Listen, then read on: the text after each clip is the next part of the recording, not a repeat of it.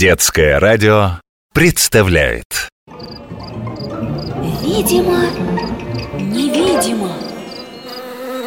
С тех пор, как в лапы огромного лесного тролля попал обломок обыкновенной лупы Жизнь великана полностью переменилась. Здравствуйте!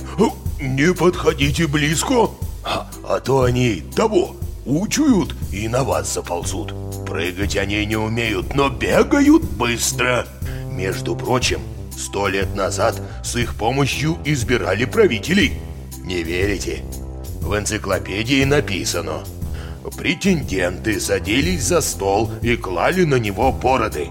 На чью бороду заползало это насекомое, тот и становился владыкой. О! А кто этот самый непредвзятый избиратель, а? Знаете? Это вож! Да! Те самые вошки, которые миллионы лет кусают людей и зверей И как комары питаются кровью Честно признаюсь, троллейских вшей я в своем мини-зоопарке не держу Хлопот с ними много А вот поросячьи, собачьи, ослиные, лошадиные, мышиные, человеческие вши. Их у меня тут видимо-невидимо. Обычно вши ведь того живут на хозяине. Давным-давно они всех млекопитающих между собой поделили.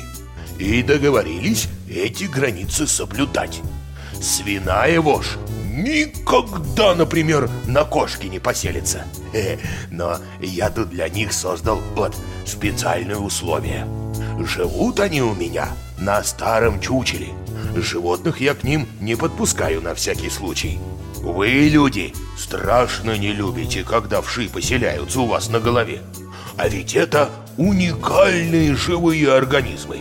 Всего миллиметр ростом. Шесть цепких лапок. Рот насос. Равных им нет на всем белом свете. Одна малюсенькая вошка за свою короткую жизнь может произвести на свет пять сотен ребятишек. Ха! О!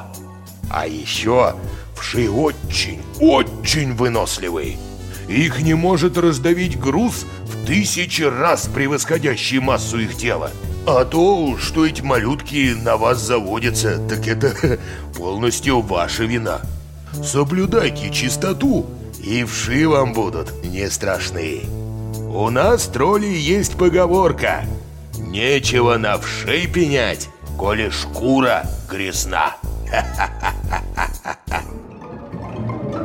Видимо, Невидимо.